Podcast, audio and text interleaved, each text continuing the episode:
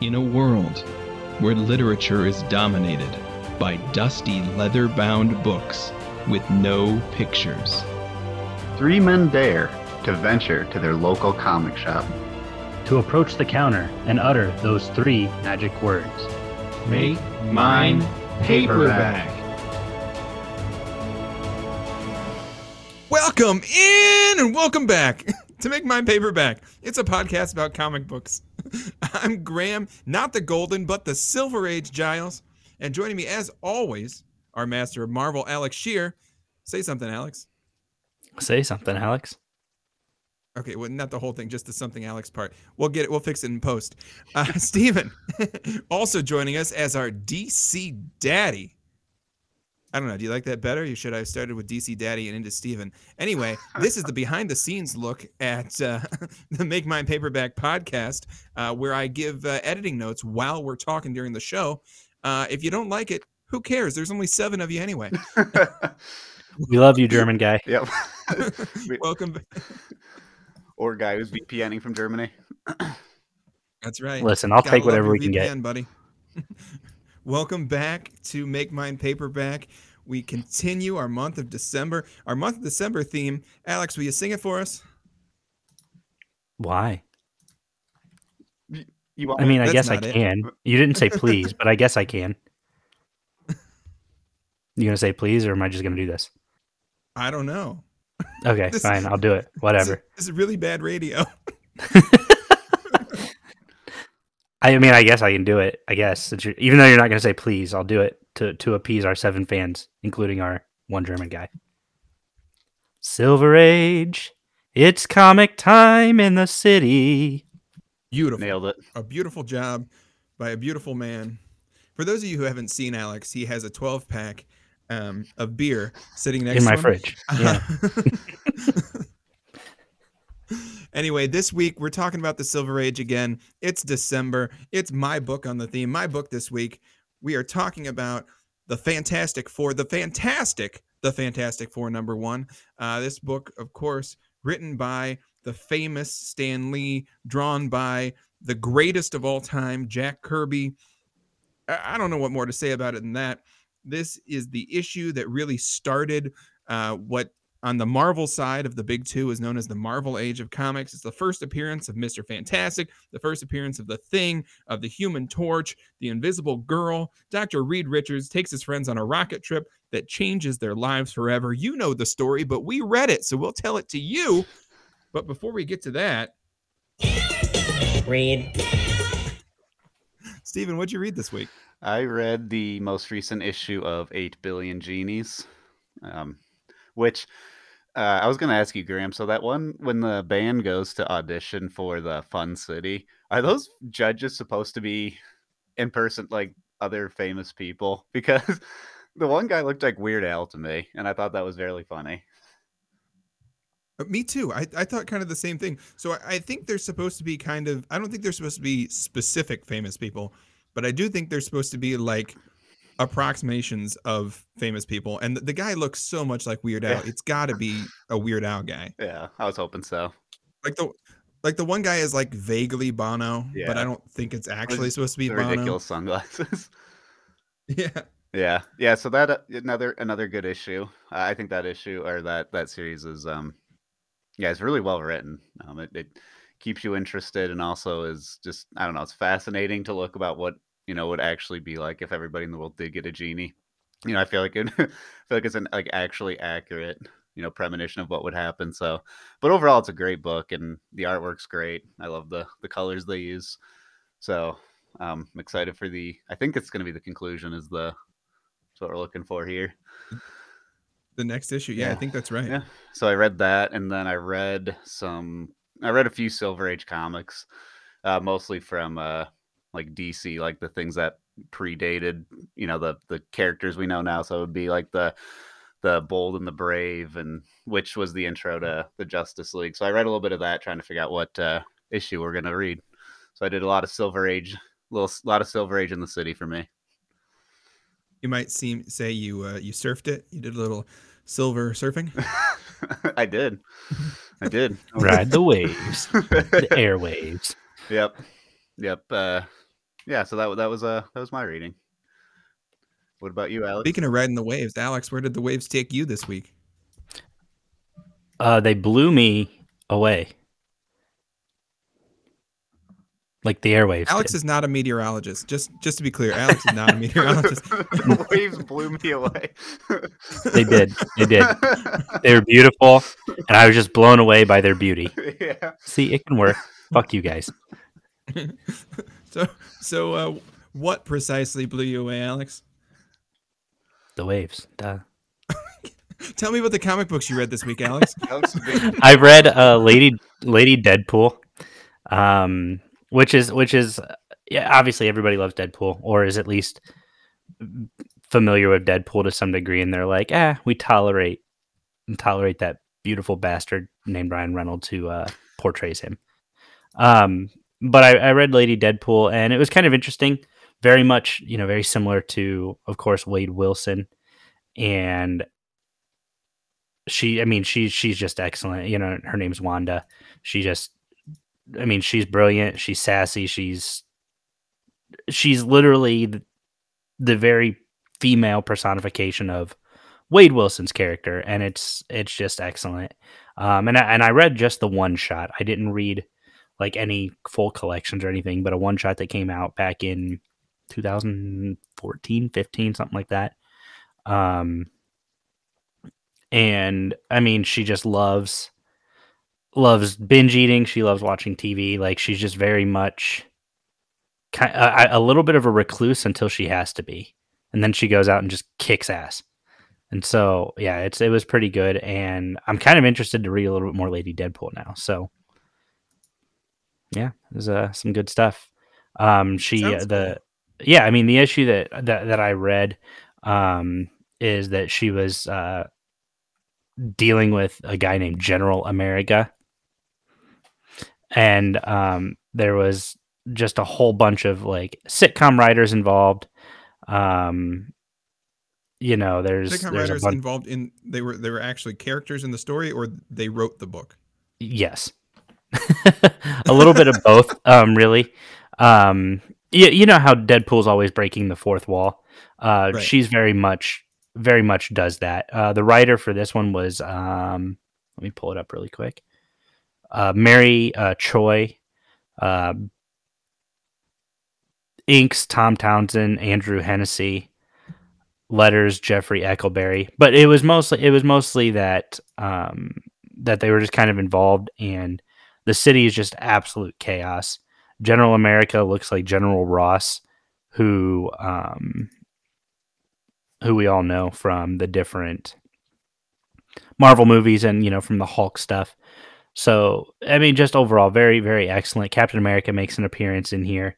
Um, it's just it was very very brilliantly done, and and it was fun. It wasn't it wasn't it wasn't tacky. It was a lot of fun, and again, you know, the female version of of our guy Wade Wilson, but uh female personified. So I enjoyed it, and I recommend you guys check it out as well. Sounds like fun. What'd you read this week, Graham? This week, I read several backs of several shampoo bottles. Um, Nice. And I have to tell you, um, someone's going to need to explain to me what glutamate is. Um, but that being said, the the only comic book I uh, really read this week was the uh, Kal-El Returns um, special that came out. That had, had a few short stories in it by a few of our favorite comic book writers and uh, and artists, and uh, just a just a fun book. Um, you know, one of those specials that's like twice as long as a normal book and three times as expensive, and um, you know, just a, a real cash grab for DC. But the stories in the book were were pretty good, and um, yeah, we get to see Kal-El return and he have a have a kind of a moment with Batman. We get to see him have a moment with the with the Justice League, um, meeting a a new league member who he hadn't met because he was off world. We get to see him have a, a moment with uh, with Lois, uh, and then have a moment with his son. And so, uh, just just above all, just a, a really really kind of fun book and uh, kind of a, a welcome back Superman. So There that's all I got to read this week. Yeah, I, d- I d- unfortunately personally didn't have much time this week with you know, with how crazy my weekend was. So I'm uh, hopefully this next week I'll get to read a little bit more on my flights. So That's exciting. Yeah, do your homework. That's exciting. Podcast takes work and Yeah. dedication. it does. Yeah, a podcast takes work and dedication, Alex. Yeah. And, and be- water and, and sunlight. Plants. I'm blown away. I'm blown away at your dedication. yeah, are you blown away Blown by how bad my jokes are this week? Because I No, that am. that's pretty standard. I'm not blown away by that anymore. that's right. I just Speaking come of to jokes- expect it. Speaking of bad jokes dragging us down, let's get drugged down into this week's issue. We're Wait, we're not doing drugs. We're talking comics. What are you doing? goodness. I got to get better co-hosts. Um, not you, Steven. You're perfect in every way. Well, that's just Speaking rude. of perfect in every way, the Fantastic Four number one is not perfect in every way, but it's pretty good. Silver Age issue. Stan Lee kind of at the height of his powers. Uh, Jack Kirby killing it as always. Cool cover here. Kind of a mix between the uh, the the the horror comics that came in the golden age and the the superheroes that really step up their campiness in the silver.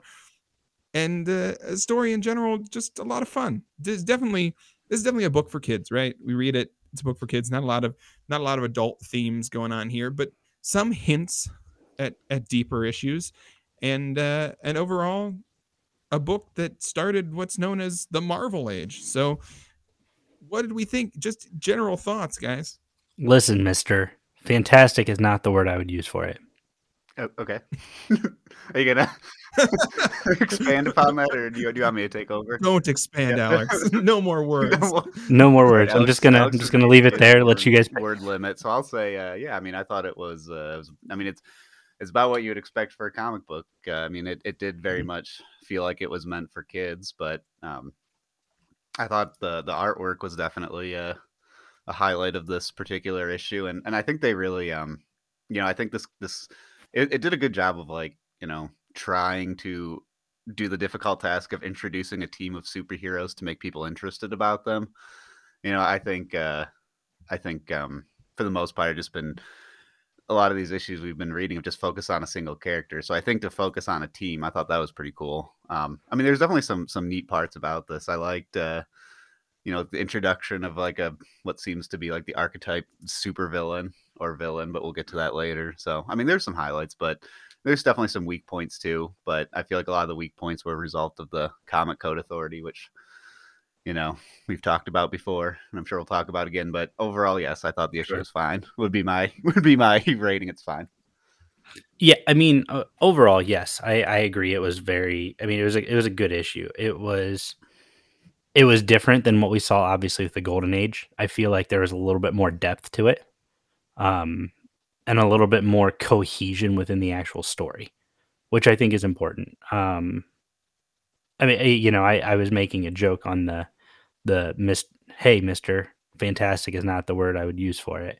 And you guys like completely Oh. missed what I was doing. No, we got it. That's why I told you not to say any more words.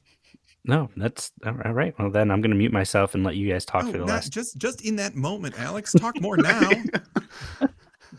So the, uh, but I mean, you know, overall, like the the issue had a little bit more cohesion. I feel like that being said, the story kind of went from zero to a hundred, like And really back to zero. Did you notice that? It Yeah. goes Zoom, zoom, Well, zoom, zoom, zoom. back and forth. but it wild also but it all it, it stayed in track with itself it didn't you didn't wonder like well how do we get here you're just like oh we're just we're we're here but then we came Right. back like it, it it didn't feel like there was anything missing on how you arrived to a certain area Well, it's like the I, you know, when I played in a rock band in high school, um, the uh, the big thing about guitarists is that when you're in high school, you think the key to your guitar is louder, louder and more distortion is the key. And so what a lot of those guys do is in order to stand out in the mix, um, you scoop the mids. So you, you take you take your bass. Your bass has got to be high, right? Because that's how you get that's how you get loud. Um, and then your treble's got to be high because you got to cut through the mix so that people can hear you. Um, Yeah. But then you scoop the mids to make your guitar sound more dynamic. dynamic. Who says that? Dynamic. Make your guitar sound more dynamic. And um, everybody thinks, oh, I'm so unique. I'm turning up the bass and the treble, and I'm turning down the mids. But then you sound like everybody trying to sound unique. that's uh, that's what this issue felt like to me. Is is Stan Lee's writing feels like we get a lot of bass and a lot of treble and nothing in the middle. Um, Right. and it's uh it's a little bit breakneck that way. Well, that's kind of what I've noticed. I've read a, I mean, I'm by no means a Silver Age expert, but pretty much what I read in the, my Silver Age readings is pretty much what you just described. Like every issue is, it's like let's focus on the, you know, the mission, the action as much as possible, because the conclusion is always like a page. it's like, it's like, and then they resolve the issue Yeah. and everybody's happy in one page. But like the action takes up pretty much the whole space. So it's just, it's Yeah. just like a trademark it of Silver it- Age. We get a lot of action and a lot of exposition. Mhm. We just don't get a lot of those like quiet character building moments. Yes, exactly. Um, No. which which we're going to talk about later. But I, I think I think you're right. I think it's a characteristic of the Silver Age. You mentioned something that I, Stephen, you mentioned something that, that I wanted to catch before we, we just blow right past it. This is the introduction of a superhero team, Mhm. right? It's it's not an Mhm. introduction of an individual hero. And I think a lot of times when, when we introduce teams, the individual heroes have already had their chance, Mhm. right? Like like Avengers, all of those guys had already had books or appearances elsewhere before we got the Avengers book. And and you know, the Justice Society of America had you know members elsewhere. We had you know the Justice League had their members out there before we we saw those books. So this time we're we're actually introducing the team as brand new characters before any of these characters gets any sort of individual spotlight. Um and really the Fantastic Four is one of these groups that doesn't end up with a lot of individual stuff. We don't see a lot of just the Mr. Fantastic. Um there is a great comic, recent comic um that centers on the thing. Um so some of these guys do get some of their own individual stuff, but uh, Fantastic Four mostly just a team book, and we we kind of start that way. So th- there's definitely some challenges with introducing a team all at once, and also trying to sell a story that'll get a kid to pick up the next book. But but what do you think about introducing your superhero team as a team first before you give any of these guys a chance to shine individually? so I wanted to tag on that a little bit. You talked about how the, how they get their some of them kind of get their individual chances later. I think that this works well, but I think that's what also kind of contributes from the 0 to 100 to 0 throughout this book. I think that because because there's a there's I don't want to say there's a formula um or if there was it's I don't know whatever. But the the, the kind of what we got initially was something happens to our to our hero to turn them into the hero whatever it is something bad happens the hero's like oh i got to figure out how to use these powers and then immediately oh i'm an expert in how to use these powers whereas this it's very it goes a lot slower with that i felt like or at least with with sue storm that's how i felt. It it felt much more like oh man you know i have this invisibility now you know whatever. Um and then you know then it's a lot of introducing powers for these people like they did johnny blaze. Johnny what's happening to you? You know you know where where's that coming from? And you know then the thing of course doing his doing his stuff. And so i feel like there's a lot more of the taking time to kind of showcase everybody kind of getting their power um but uh, but I do feel that it works as an introductory because I didn't feel like it was necessarily rushed in the sense of how we met the characters. Sure, it's only what 24, 25 pages long, but I didn't feel rushed in meeting the characters. And I feel like sometimes with other comics for solo issues, we're very rushed. And I think that's, and yes, I'm going to criticize Marvel Studios for their movies. When we get those solo adventures, I feel like it's very cookie cutter. Here's the hero. Here's them getting their powers, discovering how it works. Here's the bad guy. And all of a sudden they're like OP with their powers. And it's just very boom, boom, boom every single time. And that, I mean, so obviously that's a winning formula. It's what's made them billions of dollars doing so. But I feel like it gets stale.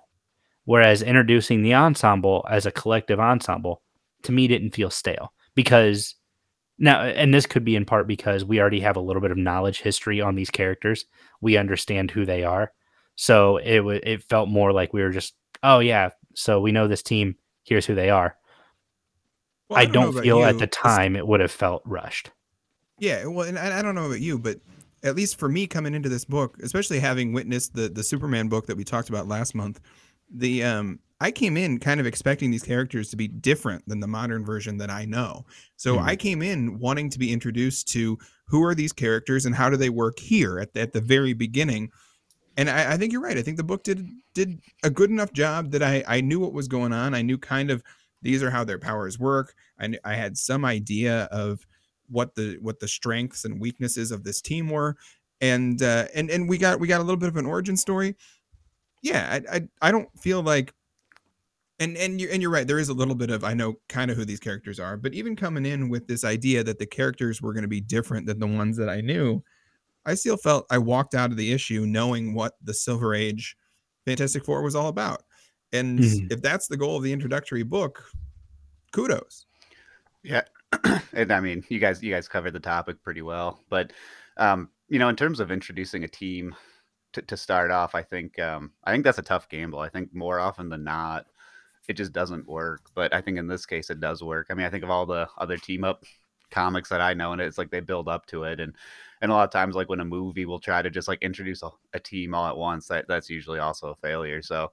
So I think it was it was ambitious to try to introduce a team, but somehow, yeah. I mean, as you guys already said, I mean, it was very clear what was going on, and and it was actually that's a good point, Graham. Too, some of the character characters pretty much being exactly like we know now. You know, sixty years later, whatever it's been, seventy years. That's pretty remarkable. So I think um, I think this is just a atypical example of a team working out. Yeah, I, I don't think that's how it normally goes, but um, you know, I liked it in this case. I thought uh, Stan Lee did a really good job of not rushing the story, but also not taking too long. Like I thought the pacing was good, especially for a team up issue. So yeah, I think he did a good job with a traditionally tricky topic. something else that I think is important um, that that we should keep in mind. Marvel and DC very much went back and forth, back and forth, back and forth with copying and you know taking things from each other. This the, Fantastic Four was the direct answer to the Justice League. The Justice Oh, League came out, I believe, in fif- fifty nine or sixty. Oh, I, I, I would, I would dollars to donuts. I'd bet that um, that this was a direct answer. to me, like the the the Fantastic Four to me is like the beginning of all the superhero. Like to me, like Fantastic Four is the first example of a common trope that happens in comic books now, where it's like a team of like characters who are like either mutants or not traditional heroes. Like they're not they're not what you call a hero. Like Sure. freaks and mutants. You know, like because then the X Men came later and like Doom Patrol and um Well, I mean, the the Fantastic Four is very. I mean, it's, it's labeled as kind of that that quote unquote. It's maybe a dysfunctional dysfunctional group, family friend group, or family, or yeah. Um. So I, but I, but I think that this this was a direct competitor to Justice League, and and if I remember the original Justice League, we had a lot of those characters kind of initially established already, didn't we? Well, yeah, I mean, like uh, Like Batman, Superman. Batman, so Superman, they- and Wonder Woman had all been characters for a good while. Yes. So Marvel kind of, if I, if I'm remembering correctly, Marvel kind of pushed this out as a, hey, we're going to introduce a team, but also brand new characters to get people invested in them. And that you talk about it being a gamble, and I think it was a huge gamble. I'm not disagreeing with that, but I think that this was this was a quote unquote rush job to to compete with something new that DC kind of threw out there. Well, so so what happens is we we have DC introduces the Justice Society of America actually back in the Golden Age. Um, it appears in uh, in in like 1940 and 1941. Um, and the Justice Society of America is the direct descendant of the Justice League. Um, so Justice Society of America decent numbers, but but really it's used as a vehicle to introduce new characters. So like what they do with it is they have uh, kind of the, what became the formula for team ups is that they have a lot of mediocre characters who aren't selling that well. So they bring all the mediocre characters together in a team in order to attract all of their fans to a single book. and then they use that book to introduce new characters who, they, who can then go on and have solo books if if they're successful. Um, it's kind of the whole point. And the Justice Society of America, that book, it's fine. It, it's kind of kind of considered okay. It's a cool idea for a team up. It's a great way to sell books, and uh, story wise, it's just okay. yeah. Um, so that, that that kind of fizzles out um, by the time we get to the uh, the Silver Age. But DC runs into similar issues in the Silver Age that they ran into in the in you know 20 years earlier in the Golden Age, and they say, well, sounds like it's time for a team up, and they bring our Justice League. Don't want to talk too much about that because I think we're going to talk about that soon. Um, but the um, we talk about the Justice League's first appearance. I think is 1960, hmm which then means that this is a year later. Uh, timeline works out for me. I, I do. I think this is probably an answer to the Justice League. This is, I think this is Marvel kind of finally coming around to the idea that a team up might be good because we see this book come out and then it's like two years later that we first see the Avengers. hmm Yeah, the Avengers came out in '63. When did this this one came out? Oh, in 1961. Yeah, and I think DC's uh, their uh, Justice League came out in what 59, 60. Yeah, and I think I'm at this point just nitpicking then the differences between like the Justice League and the Fantastic Four. So probably you guys are probably right in that it's just a team of people. Because I think the Justice League was probably four people too. I mean, it was probably Superman, Wonder Woman, The Flash, and um, Superman or whatever. But anyway, that would make sense if you're just thinking about team ups in general. I guess it could. I could definitely see as an answer to Justice League. I just think I'm nitpicking the differences between the dysfunctional family dynamic and the, you know, like the ultra upstanding traditional superheroes doing good. Yeah. Well, Yeah. I I I think that's really that's what Stan Lee is. Is he he takes he takes, you know, superheroes and he says, "Here's the Fantastic Four, which is this team of superheroes." It's and really it's it's in direct response to the Justice League saying, "Here's a team of superheroes that we have, four people who you don't know. You've never met these guys. So, what's going to sell you on them is not what if we put Wonder Woman, Batman, Superman, and, and, the Flash and the, and the Green Lantern and the you know whatever all in one room and, and just had them defeat all kinds of crazy evil.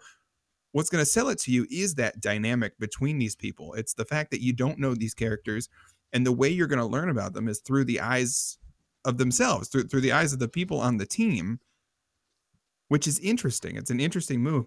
And then he also says, "This team isn't perfect. They have fights. They Mhm. don't get along. They, you know, there's all kinds of stuff here. They don't always love their powers. That's a huge thing. Mhm. I mean, you want to hear Grant Morrison talk about Doom Patrol, and he talks about the, the fact that he fell in love with, sorry, they fell in love with uh, Doom Patrol back in the 60s because of this idea that Doom Patrol was one of the first groups that that didn't love their powers, that that wished they were normal. The Fantastic Four doesn't quite have all of that, but it has some of that. And then the reason we talk about Spider-Man as revolutionary is because of that. We took a kid, it's not an adult, we took a kid, we gave him powers, and we said, and he's going to struggle with that. He's going to struggle with the idea that I just want to be a normal teenager, but now I have all this power, and what do I do with it? I want to use it like a teenager would use it. I want to drive my car too fast. I want to get into, you know, all the kind of stuff that uh, all those, you know, leather wearing jerks in Grease got into, and uh, the, that's that's childhood to me. That's when I think back to my childhood in the '90s. I think Grease, about yeah. uh, that. Yeah, it was all Grease all the time. So I, I wanted to point. I, I just I did a little bit of quick quick looking because I was curious.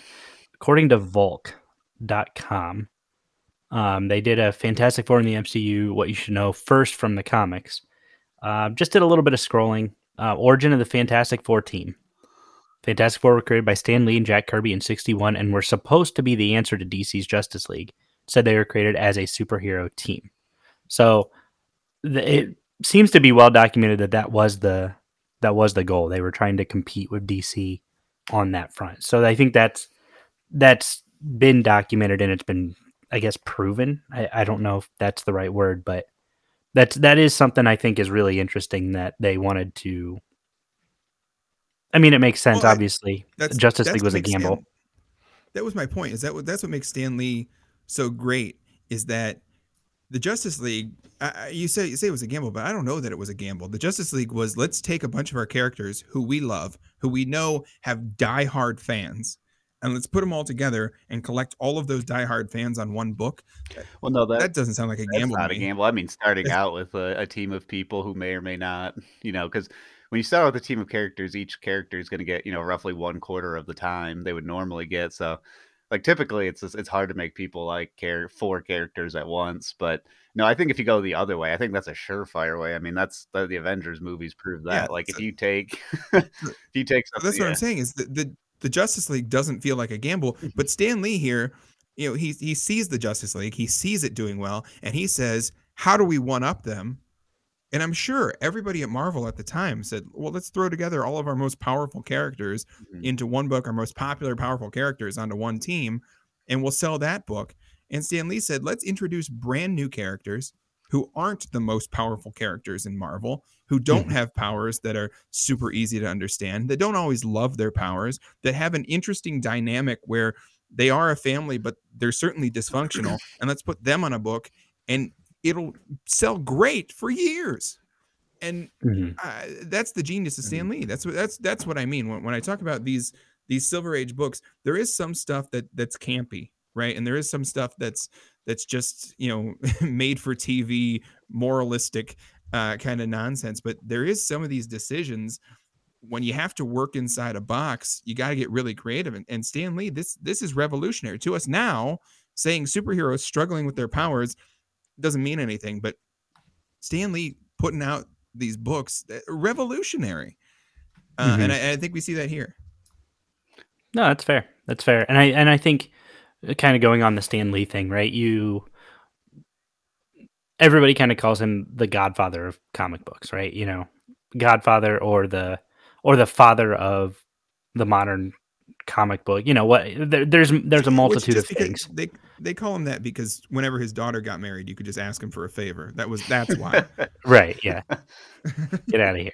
Um but but I think part of that that being revolutionary, I think part of the whole idea of creating these worlds and creating these characters is Stan Lee was really good about connecting with people where they were at. Um again, you you briefly mentioned Spider-Man.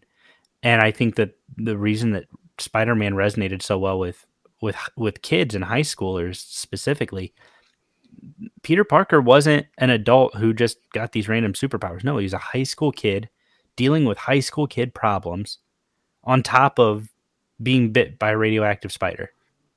So now he's got to deal with, you know, being being a superhero. And and I think that that was one of the things that Stan Lee does so well is he recognizes people where they are at. Same with the X-Men comics. You know, it's documented that those were those were not created in parallel parallel to the civil rights movement, but it partly represented. You know, the the mutants were were this people who were discriminated against, and he was trying to show, hey, look, they're they're just people who are just a little bit different. Um, and and so I, I think Stan Lee's always been excellent. You know, and, and his team at Marvel, especially early on, has been always been excellent about making it again meeting people where they're at and helping people to identify with something yeah i i, I mean I, I agree with all that i think that's that's the the big thing here with stan lee and it's a lesson that it seems like we relearn it every generation. Like every generation seems to think what kids want in their media right? Because again comic books at the time for kids almost exclusively for kids. So we say what kids want in their media is aspirational. They they want to see big strong heroes. They want to they want to see people doing stuff the best they can. They, they want to see people that they can look up to. And it takes somebody to come in and say but but kids have problems too right? Like kids kids are not just looking for the uh the superheroes. They're not just looking for the people who Right. can conquer all evil and, and do stuff. Kids have their own problems and their own insecurities and and to bring that stuff into children's media is important because it acknowledges that that kids are, are people. And, and that- just like you're saying superheroes are people kids are people like like we all have complex lives. And i think it's brilliant the way we see Stan Lee bring that complexity into a book and still work within those Comics Code Authority guidelines because it's Mhm. easy to bring complexity in when we can talk about darkness, right? We, we talk about the uh, the dark age happening in the 90s when uh, you know following the the stuff in the late 80s with the with the the Dark Knight Returns and the and the Killing Mhm. Joke and and Watchmen and all that stuff. We hey, talk you about in the mentioned 90s Killing Joke. in the 90s we move into this this dark ages that that's all about the darkness and and darkness is an easy way to add complexity to a book. Uh, stan working within the comics code authority and also adding these complexities and these insecurities I, I just I, i'm in awe of it.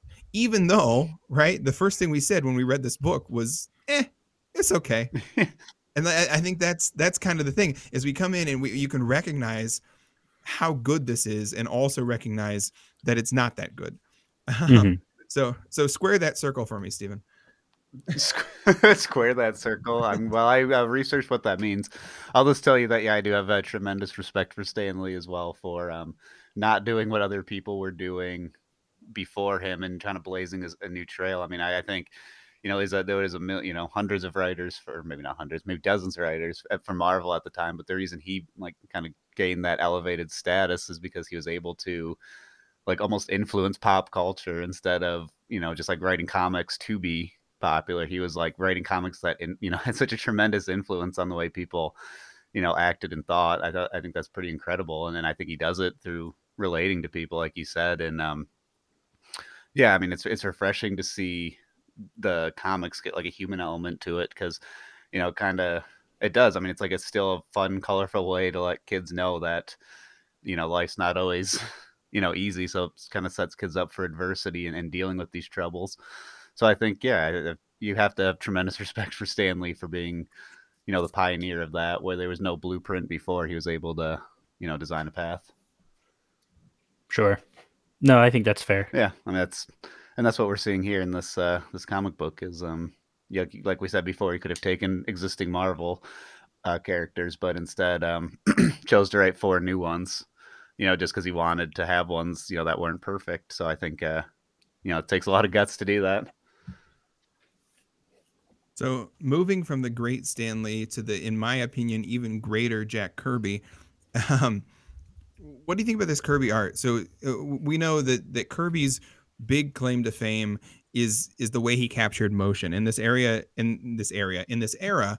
Uh, not many artists did a great job of, of capturing the the action of comics um, because inherently comic books are a static medium. You're, you're not going you're not going to see the pictures move, but somehow when we when we read stuff drawn by Kirby, we do see that movement. We feel that movement.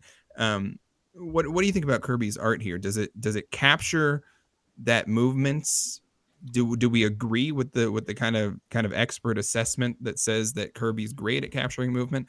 And and what do we think about the art in general? So I do. I, I I think that looking at the art in general and just kind of recognizing the talent that is Jack Kirby, right? I think I, I think it, it goes I feel like a lot of these pictures, you take away one detail on it, it doesn't capture it. I you know, like and and I'm going to reference something here really quick on page in the actual comic page 7 um where Johnny Blaze is going around and he's melting these jets, right? And and they and you see you see the melting happening on these jets, but you all you see the little detail where it's like showing the wings where they're starting to melt. But then you go a little bit further down and you see this missile and you see obviously you see the the wind tail off of it, but you see the little lines around it. And this is the last panel of that page. You see the little lines around it that show that it's kind of breaking through the air and and moving, you know, as a missile would. And so it's those little details that I think he's so excellent about showcasing showcasing that movement. And and, you see this all throughout the all throughout the comic um and moving to the next couple pages.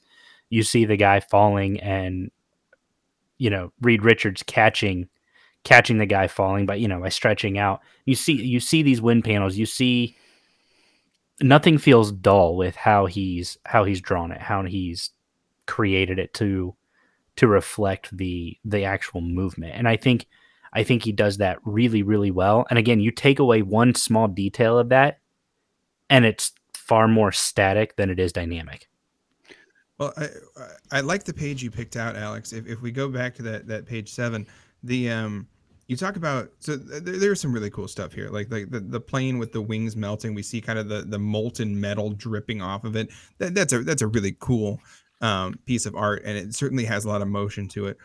Even the way the static panels at the bottom, we we see the missile, and it, it's pretty static in that that Mhm. bottom left, where where you see him kind of look over his shoulder and he sees the missile, and then we see the missile get closer, but there's still motion between those panels. The implied Mhm. motion um, Yeah. is there, and then you're right. The the the you know the mo- movement lines, the motion lines on the in that last panel really sell it for me. But really, here I think where we see Kirby's mastery is in none of that. It's it's none of the aerial battles here. It's the very first panel, top left of that page, right? We're like so we see these guys here. I, I want to look at over over our main guy's shoulder in that panel into the doorway. So you see the guy standing in the Mhm. doorway there. That's Yeah. static. That that's that's so much of what comic books were at this time. wa- Was that guy standing back there like that? But look at our speakers, both of them. Neither of them standing shoulder, you know, shoulders apart and their, their arms down at their sides and speaking. No, we, see this guy, and even though there's no motion lines here, eh, what's going on? We can see exactly what's going on. His hand is still on the on the doorknob. He's come into the room. He's burst into the room. We can see exactly what's going on just by the pose that Kirby's put this guy in. He's pointing at his radio operator. He says, "Get on the get on the phone. Get make a call immediately." We see our radio radio operator plugging in, trying to get to that switchboard the way it goes. We see him, the panicked look on his face as he grabs the phone and he tries to plug it in. There's so much urgency in this panel that we feel the motion even though it's not there, right? Like like we, we're looking at this. We're not looking at a GIF here. These are guys sitting still in a comic panel and you know not correcting your pronunciation but just but just really sitting still in a comic panel and selling to us the story and i think you know bravo to them for not correcting your pronunciation while you're talking but but also Technically, it bravo is to GIF, Kirby. so I can't pronounce it. It is actually pronounced GIF, not GIF. Nope, you're both wrong. so, so I can't say anything with that. But um, I can't trust anybody who doesn't pick Killing Joke to advance in a bracket to know that it's pronounced GIF and not GIF. so, but it's okay. So You, you can carry on salty with your, about the killing joke, and unfortunately, it is pronounced GIF. But what I wanted to point out, you I you, you, you can before- both be wrong on both things, and that's fine. But we'll uh, we'll continue with your comic book. is uh like the, the point I wanted to make was uh um was that these two guys, Stan Lee and um was it Jack Kirby? Yeah, Jack Kirby. Jack Kirby. Um remind me of like Fiona Staples and Brian K. Vaughan, where it's like the I'm sure the artwork influenced what Stan Lee had to say as well, because I'm sure that uh you know Stan Lee or that Jack Kirby was like, man, I really want to draw this like flaming flying guy, and then that probably influenced Stan Lee to like, okay, well, I can write a cool backstory for him or something. But to me, it just kind of seems like uh, the art influenced the story, and the story obviously influenced the art. But it, the uh, relationship between the two just made me think of of Saga and why that one works so well. Yeah, I agree. I, I think the partnership Yeah. here, uh, we, we see the partnership here, uh, and we see the Stan Lee Jack Kirby partnership all over the place, uh, especially in in in Marvel comics throughout. And um, the uh, it, it is it's something to behold. Uh, these guys, I think they're at their best in uh, in Fantastic Four, really. Um, but uh, but they're they're great all over the Marvel comics, especially in the Silver Age. Mhm. Um, so yeah, I I just Jack Kirby's a master. He's a master. I mean, it's it. Well- for, to me, that's Jack Kirby writes co- or not writes, but but you know creates comic books uh, in the way that makes them comic books, right? Rather than just a story with illustrations. That's the difference. Is that this is not a children's picture book. This is truly a comic book, and uh, and Jack Kirby is a master of the craft. Yeah, it's like a Well, and something I kind of picture wanted to point out. Yeah, well, eh, well, exactly. You know, and you you talk about Jack Kirby, um, I mean, really, you look at a lot of those earlier guys: Jack Kirby, Joe Simon, Steve Ditko, um, Stan Lee. I mean, kind of uh, in their own right. I mean, that was the that was. I'm just gonna say it: the Fantastic Four, right? You know, of of comic writing, of comic artistry. Um, because because how many how many big artists came out of DC early on? I mean, there were some great guys. Don't get me wrong, but the ones that you think of historically, you think of Jack Kirby, you think of Stan Lee, you think of Joe Simon. The, I mean, Steve Ditko. You you think of those guys first when somebody says who created comic books. They're they're going to be wrong and say Stan Lee, but their mind immediately jumps to Stan Lee, and there's a reason for that. Uh, No arguments here. yeah, he's, he's Stan Lee is a classic name associated with comic books, so Mhm. he earned he earned his title. So, obviously, a star-studded issue, um, uh, not just on the back end, but but actually on the pages. We we get four of these heroes who, you know, as a team, become one of the greatest you know superhero books of all time. Just just straight up childish question: uh, Could my dad beat your dad in a fight? not really. If my if your dad was uh, Reed Richards, probably. um, but on the topic of childish questions, who's your favorite character here? We, we, we've got our, we got our four um, fantastic individuals, if you will, and uh, all of them with superpowers. None of them with the uh, with the excellent powers of Superman. Uh, I can tell you who my favorite character was as a kid is not the same ca- favorite character that I have now. Hmm. But who's your favorite character in this? And then if it's if it's different, who's your favorite character? Knowing what you do about the modern Fantastic Four. So, uh, so for, I feel like a lot of kids when they were reading this picked Johnny, what uh, Johnny Blaze. I feel like I feel like that was a lot of kids' favorites, but I don't know who how anybody could pick Reed Richards. This guy, he's really he kind of sucks in this one. Like he he like makes them all go fly up and then like explode, and then he's like mad at them for like not using their powers correctly or, or something. He gets mad at them almost for being late after he almost kills them. So it's like he forces them onto this plane, gets them all blown up, and then's mad at them later. So Reed kind of sucks. Um, but I'd, I'd have to go with the thing just because he's I feel bad for him and I just have a penchant for for that thing. But yeah, I would have to go with Ben Grimm. Uh, so I'm gonna go Johnny Blaze. I John, I'm gonna go Johnny Blaze or Sue Storm. Where, where are you guys getting this Johnny Blaze? I mean, he's not Johnny Blaze in here, but I'm just so I- used to calling him. I, I got it from Alex. I Johnny no Blaze. his actual last name is. It isn't it Johnny? Uh, he's, he's he's he's Johnny Storm. oh yeah, because he's, he's Yeah. Sue Storm's brother. yeah. but I just I yeah. I mean, I as a kid, but I'm you know I, you knew him as Johnny Blaze, like or that you know that's what I grew up calling him. But anyway, so anyway, so I liked I liked well I like Sue Storm as well, frankly, because invisibility as a kid, what is one power every kid wants? I want to be invisible so I can go, you know, get candy from the store, you know, whatever whatever it is. It's it's stupid stuff. I wanted to involve right every kid but- thinks invisibility is super cool and and i mean yeah like this is a super it's a it's a badass power you know being invisible go fight crime beat up bad guys they don't know where the next attack's coming from that's cool and so i, I don't know I, I really like sue in this one and uh, for me i really like that her discovering her powers and kind of figuring it out didn't happen in three panels it happened over the course of several pages and that was part of that where I didn't feel they rushed it. Um, or you know where she's figuring out what's going on. Oh, I really am invisible. Things like that. So I just for me, I, I really liked her setup and what they did with her.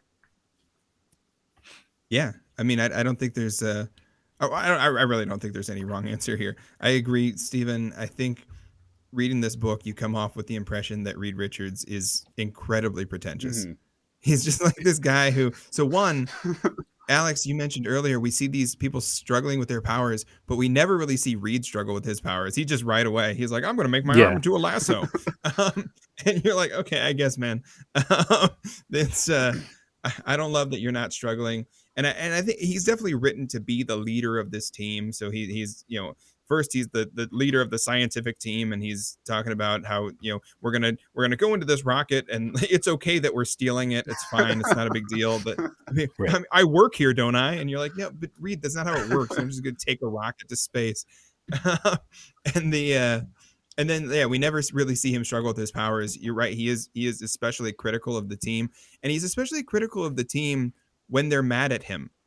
And they're, they're like i can't believe you did this to us. You didn't pay attention especially ben grimm you didn't pay attention to what i said my warnings and now look at us. Look at look at how all of us are. And of course you're not upset about this. You can look normal. Not all of us had that opportunity. And so with all of this he's constantly like well you need to get over yourself.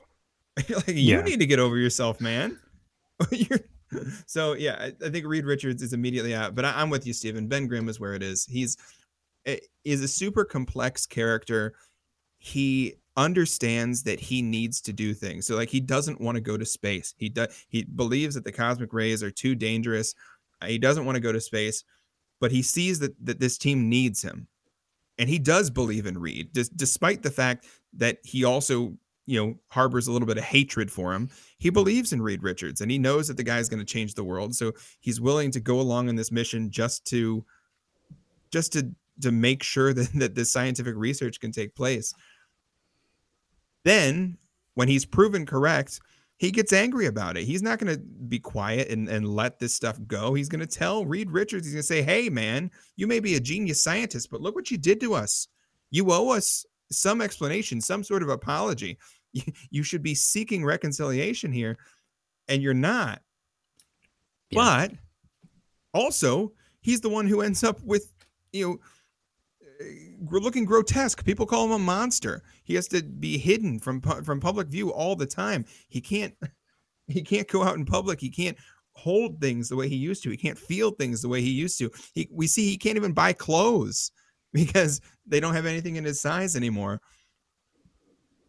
and still what do we see? The fantastic four call goes up in the uh, in the sky and he responds. He says Mhm. yeah i i have these powers now. I may be a monster. I could wallow in that self-pity but i'm going to go respond to these things. I, I ben grimm is a is the real hero in this book. And i i think sue storm also a hero. And and alex you're right. That's uh johnny blaze or uh as those of us who read the book call him the human torch yeah. um,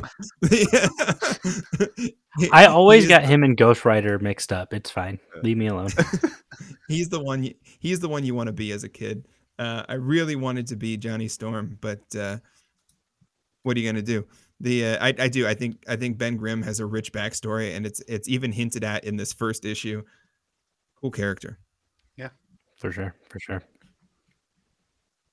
So we know your favorite characters we can uh actually i I like both of your choices. Obviously, I, I agree with Stephen and Ben Grimm. Sue Storm is a great character, although I don't think she's she's super fleshed out here. I think she's kind of No, she's not. female character, which is a bummer. Um, She she's really- the token female character, but I, I feel and and this is this was I guess something I would say was a little refreshing. She wasn't she wasn't like similar to what we read in I, and I forget what we read from the Golden Age, uh, where the where the female character was very specifically like there for sex appeal. I don't feel like they Oh, did that with her. yeah, yeah, Tigra or whatever that was. Yeah, yeah, yeah, in- yeah. In the one, the one variety, yeah. So I feel like she had more depth, obviously. And while she's not completely fleshed out, I do think that it, it was refreshing that she was a character. She was actually part of the team and not just a sex symbol. So we kind of talked about. um well, I, I don't want to move past that so quickly. The, I, I, I think you're right. I, I think she wasn't treated necessarily as a sexy symbol.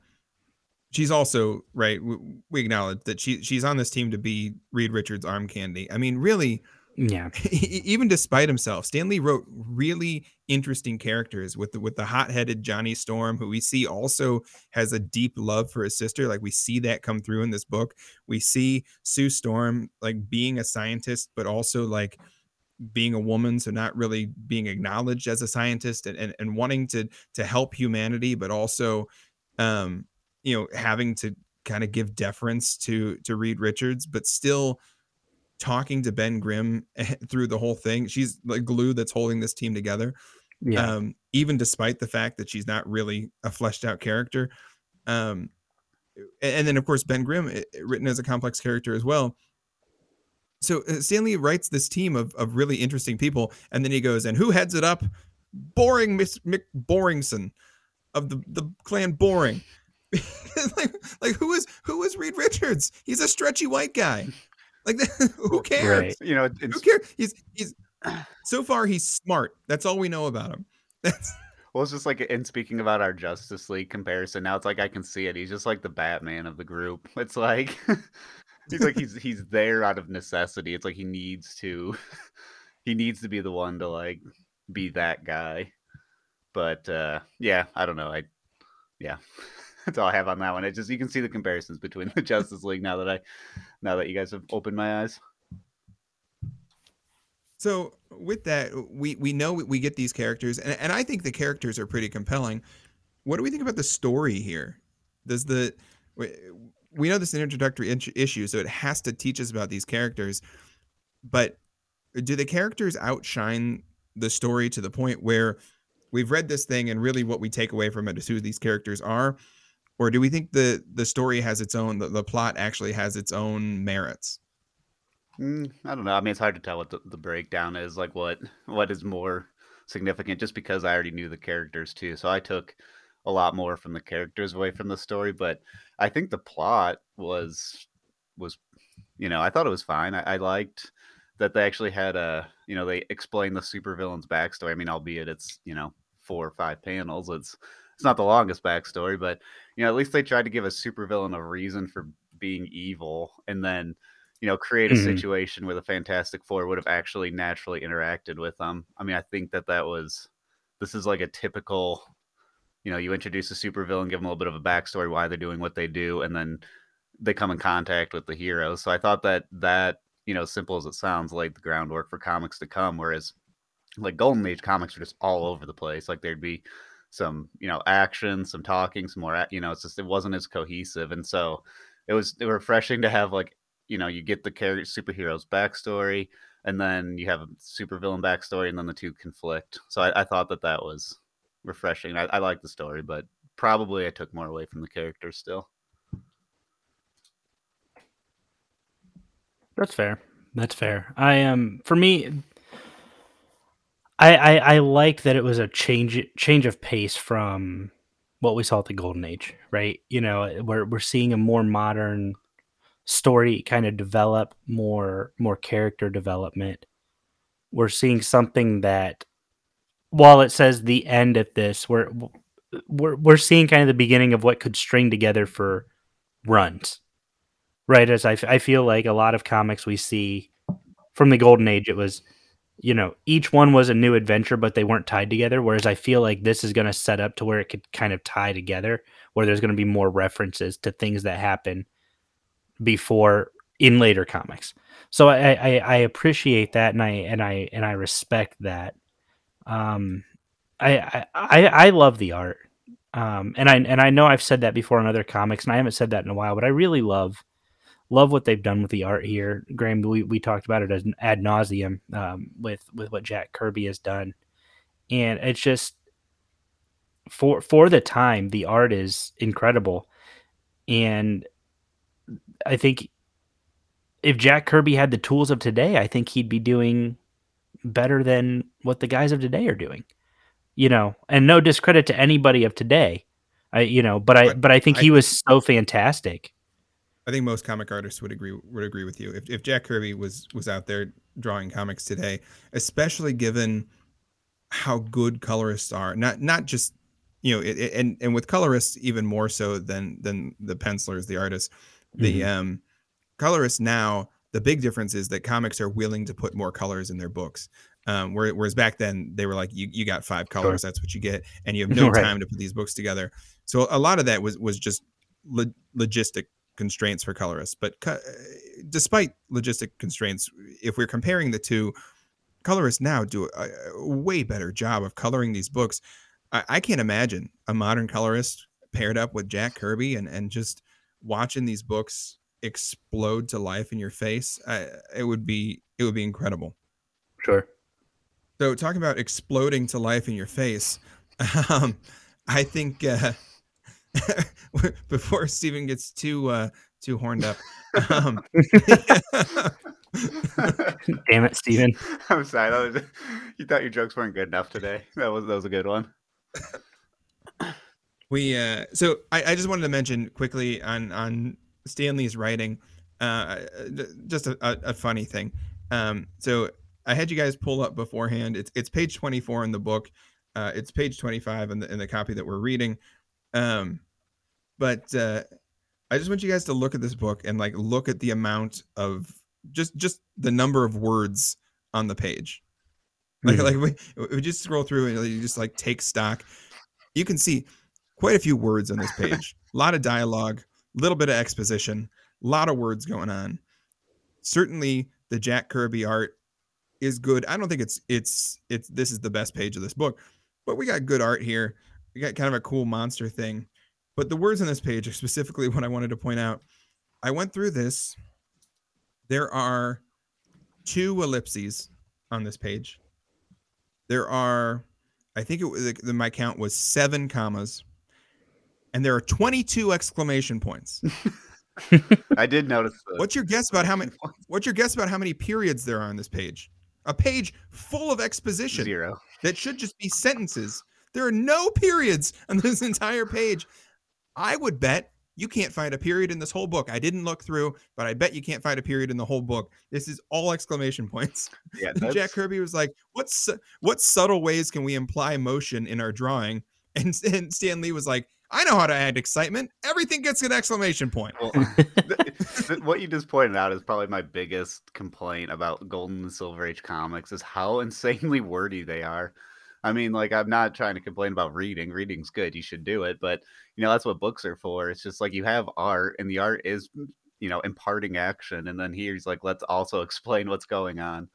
That, that's how it is in all the comics. That's how it's going to be in the one we're going to read for next week. It's just like I don't understand why they didn't trust the reader to like pick up on some like action. Like you, if something just don't need explanation.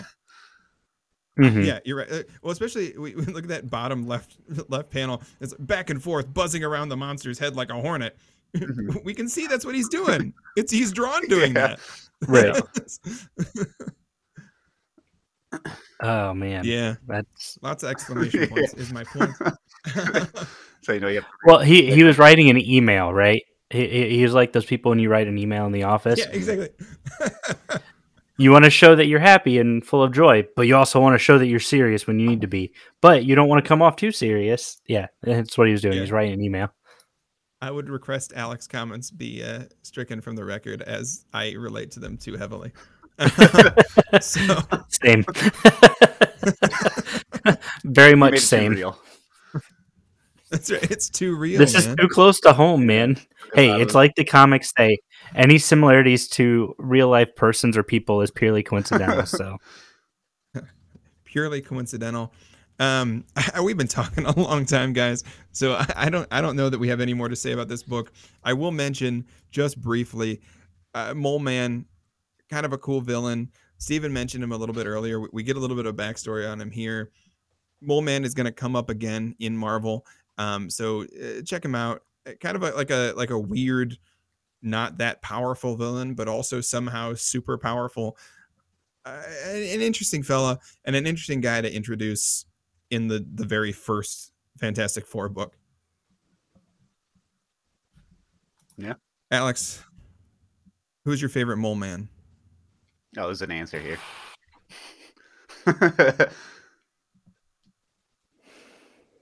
that's a good one.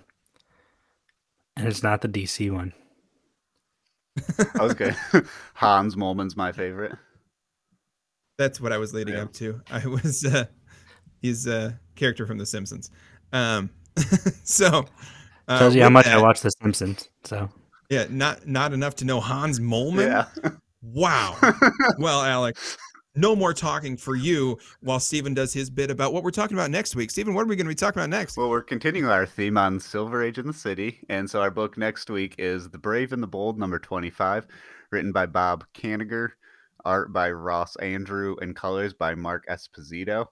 And uh, Three Waves of Doom, featuring the first appearance of Suicide Squad. When a mysterious wave emitting an ungodly amount of heat heads toward the shore, the military is all out of options, so they decide to bring in a new team to handle the situation the Suicide Squad. Now, I had to say that um, emphasis because there was exclamation points on every sentence, and that was pulled right from DC. So, comic publishers love their exclamation points. They love exclamation points. So what I heard, I, I when I saw all the exclamation points, I looked it up, and I don't know if this is true or not, but the one explanation I got was that the printing was so bad uh, back in those days that they were afraid uh, the machine like wouldn't either wouldn't type periods um, or would would smudge them and they would look like something else. And so they put exclamation points because the the printing was a little bit better at that.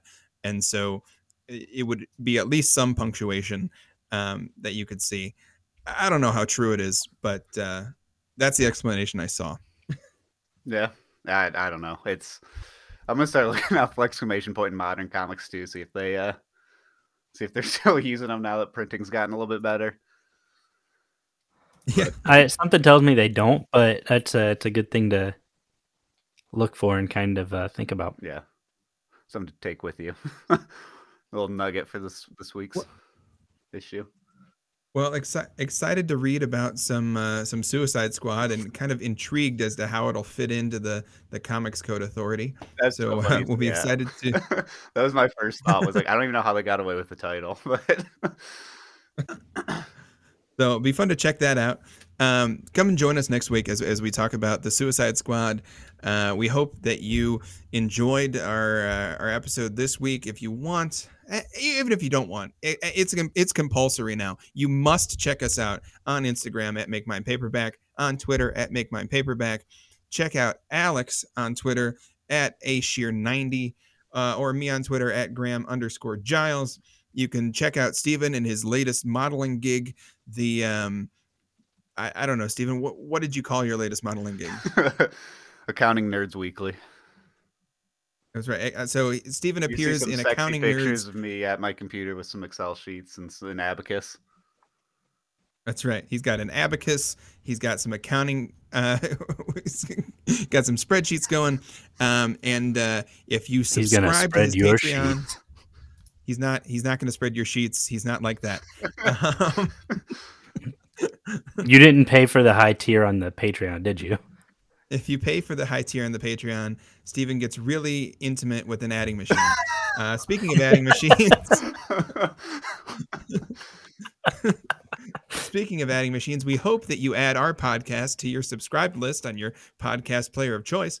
And we hope that you go out into the world and form a team of superheroes. We hope that you steal a rocket ship and avoid those harmful cosmic rays. We hope that if you're Ben Grimm, you come and talk to us because you seem like a cool dude. Also, I, am moving next week and I could use some help lifting the couch. Uh, we hope that you, I don't know, you and your buddy go out, start writing comics. One of you write, one of you draw, get really good at it, eventually become the president of Marvel. It's all good things. We hope you go to your local comic shop. We hope you approach the counter and tell the person at the counter, make mine paperback. We'll see you next week.